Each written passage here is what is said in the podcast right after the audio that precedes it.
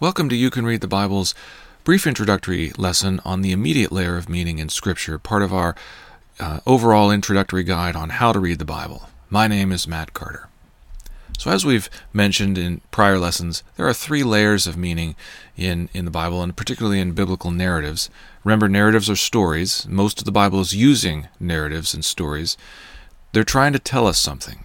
For instance, historical narratives are ways of telling us in the present something uh, in a specific intentional way. They retell the past on purpose to tell us something about it. So when we read uh, stories in the Bible, they're operating on these three layers. It's important for me to emphasize that none of these layers involves some sort of secret, hidden, or uniquely personal meaning, and it's also the case that there's not a moral lesson to be learned from these stories. Instead, there are these three distinct, deeply related layers of meaning present within biblical narratives. Now, the first layer concerns the immediate stories of the individual characters themselves. So, uh, Abraham and Isaac go up a mountain without a, a ram, but with a stack of wood. That's the immediate layer. The second layer is about how later Old Testament passages, and, and, especially New Testament passages, interact with and interpret these immediate layer stories. So, for example, in Matthew chapter 2, verse 15, Matthew is interacting with and interpreting Hosea chapter 11. So, this covenantal layer concerns the interaction with and fulfillment of the Old Covenant by the New Covenant. That's why I call that layer the covenantal layer. The third and deepest layer of meaning is the meta narrative layer. This is telling us God's plan for restoring all of creation to its intended glory. Now, this plan was not fully revealed to somebody like Abraham, who believed and had faith that God would faithfully keep his promises because history and revelation progress towards Christ at their center. But this, this layer is the meta narrative layer. Now, today's lesson focuses on the immediate layer of meaning. And this is comprised of the many smaller narratives of, of individual characters and, and groups. These are the material, they form the basis for the covenantal and meta narrative layers. This layer can be a simple story about a single individual, or it can be a compound narrative comprising a string of characters like that of Abraham, Isaac, Jacob, and Joseph found in Genesis. To make sense of this layer, there are five features that we should pay attention to. And in trying to make sense of these stories, we need to, to understand what these layers are. The first of these features is about the narrator. The narrator is almost never mentioned in the text. It's the person who chooses what to tell us. In biblical narratives, the narrator is what we call omniscient. They know everything about the story. The narrator does not share all of all of what is known and, and doesn't even usually comment on the unfolding story. He often wants to draw you into the story so that you see things for yourself. The narrator also functions as a way of providing the story's divine point of view so we can learn about God's point of view directly, as when the phrase, the Lord was with Joseph, gets repeated 14 times in Genesis chapter 39. Most often, however, this point of view is disclosed, uh, this, this divine point of view is disclosed through one of the characters.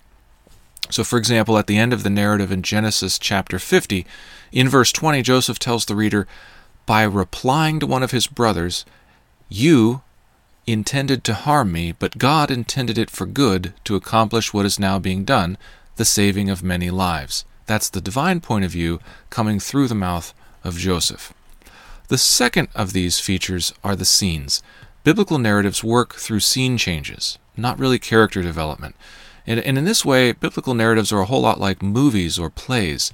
The story gets told through a succession of scenes, and each scene is its own, but it's the action that happens through successive scenes that really tells the story. Let's think about Genesis 37 and the way that the scenes work there. So, scene 1 Joseph tells on his brothers who hate him because he is their father's favorite son. All right?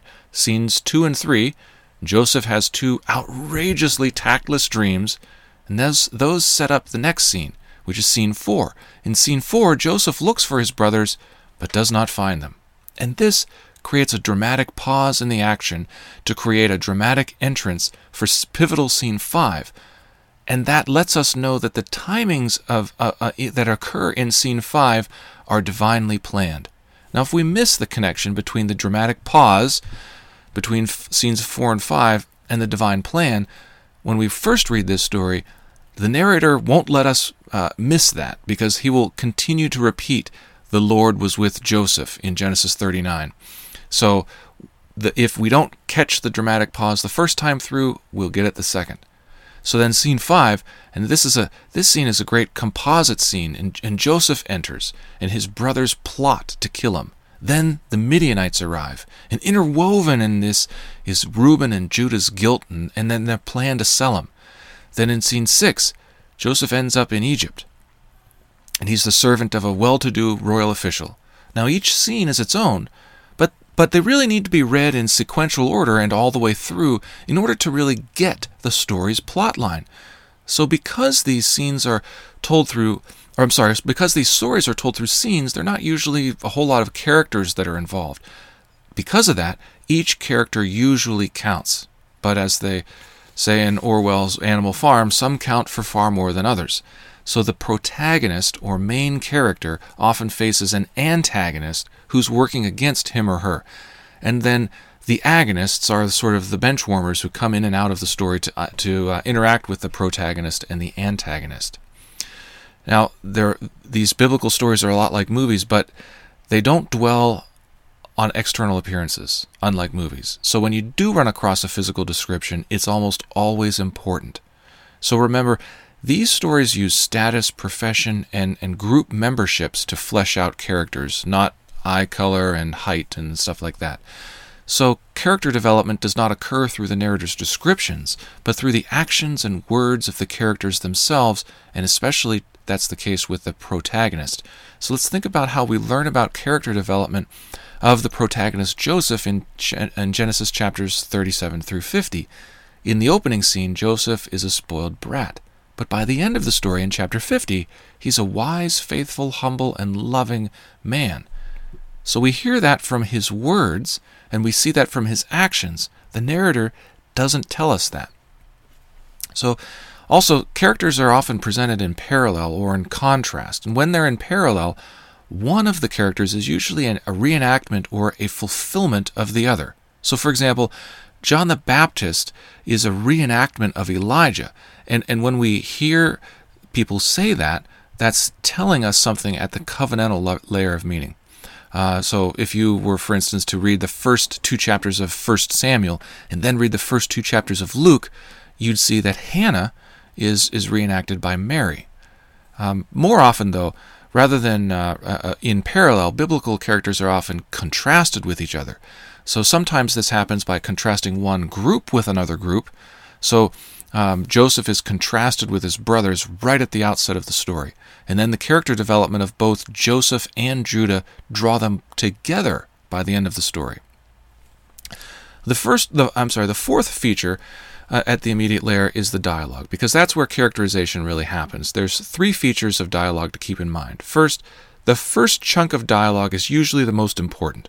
So back to our example, Genesis 37 with Joseph. Protagonist Joseph arrogantly and tactlessly tells his extravagant dream to his brothers and his father. His antagonistic brother his antagonist brothers set the plot in motion by hating him with their words. But the, the side character Jacob, the agonist, he quote kept the matter in mind. When you read something like that, that's a frequent narrative clue that the that, that, that is using the, the words of the agonist to tell the reader, you should also do this. You should also keep the matter in mind. Also, bear in mind that, that one dialogue is often contrasted with another so that we pay attention to the difference. If, if one character says something and, and about a matter and another character says something different about the matter, how is that difference relevant? That's a question to ask every time we see that difference in dialogues. Third, important dialogue is often emphasized by the I'm sorry, emphasized by the storyteller using repetition or really long monologues. So, anytime you see a character speaking for a long time and you turn in the page and he's still talking, that means it's important. So resist the temptation to skim or skip over long dialogue or repetitious dialogue. So the fifth feature is the repetitious uh, I'm sorry, the rep- repetitive structure of the narrative. So these stories, remember, they were not originally written down, they were told. So they're designed for a hearer to get meaning from them. And to do that, you really need to hear things over and over again. It requires repetition. So key words and phrases are repeated. Remember, the quote, the Lord was with Joseph is repeated 14 times in Genesis chapter 39 alone. It's almost as if Moses was just asking, Can you hear me now? Can you hear me now? Figuring out which words are repeated and why is an important part of getting to what these stories are actually telling us. One of the ways that repetition happens in narratives is through something called inclusio, which simply means that the story begins and it ends in the same way. So, think about our story with Joseph again. Joseph's brothers bow to him both at the very beginning and at the ending of the story. Now, there's a kind of neat biblical way of, of doing repetition called a chiasm. And, and that's just a fancy way of saying that the narrative follows this pattern A, B, C, B, A. And another uh, very common way that this happens in biblical narratives is what through what's called foreshadowing. And, and in that, a, a brief mention of something is initially made Later on, that will be fleshed out. Foreshadowing is often part of the covenantal layer, and that tells us a fuller picture of the story than the immediate layer can, can flesh out. And, and to be honest, uh, picking up on foreshadowing usually requires uh, reading uh, the story, uh, you know, multiple times to, to sort of notice this, and then certainly to pick up on the meaning that's there. So, that's another encouragement to really pay attention to uh, getting into the habit of reading the Bible over and over and over again because you will never exhaust it. It won't run out of meaning for you. Okay, so to wrap this up, what are the things that we should pay attention to in the immediate layer? First of all, for, for with regard to the narrator, well, who's narrating and what's the divine point of view in the story? For scenes, what are the scenes? How do the scenes and their the way that they're ordered tell the action and plot of the story? for characters. Who are they? Who's the protagonist? Who's the antagonist? Who are the agonists? What character development occurs? Are there any parallel or contrasting characters? For dialogue, what's the important first dialogue? Are there any repeating dialogues? Are there any uh, really long monologues or speeches? Are there any contrasting dialogues? And then finally, for repetitious uh, structure, uh, what is being repeated in this narrative? Are there any keywords? Is there a chiasm, an A, B, C, B, A form of repetition? Or is there any foreshadowing? These are the things to keep in mind as you're reading biblical narratives. What is happening? How do I make sense of things on the immediate layer? Thank you.